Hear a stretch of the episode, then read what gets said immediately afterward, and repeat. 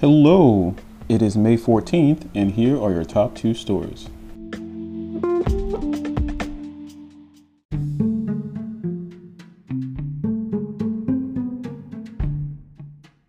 So, Kevin Hart is doing a superhero movie called Nightwolf. Uh, it's supposed to be a comedy. Basically, Kevin is going to go meet his fiance's father for the first time, and he finds out that the, he's actually the superhero Nightwolf. Uh, Kevin will be working with director Tim Story to do this, and they have a history to do together. He both directed for Ride Along and the Think Like a Man series. Also, he helped co-direct uh, Kevin's stand-up specials, Laughing at My Pain, Let Me Explain, and Now What.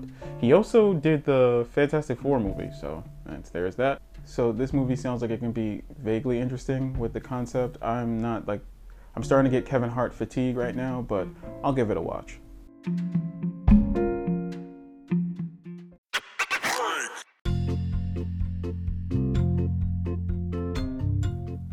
Paper Mario The Origami King trailer drops. So, I didn't even know this game was coming out, but apparently Nintendo just dropped the trailer for Paper Mario The Origami King. Well, not apparently, because I watched it, let me tell you, beautiful. It looks so cool.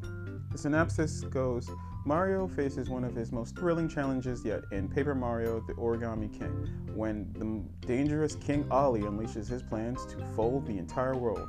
Just when matters couldn't get any worse, he bounds Princess Peach's castle in a giant colored stream and transports it to a distant mountain. He's even transformed Bowser's minions into fold soldiers and enlisted them in his treacherous cause. The game is supposed to drop in July 17th, I gotta say it looks good. It has a cool design, it's got a new puzzle battle system, and it's got plenty of paper related puns. So go check out this trailer.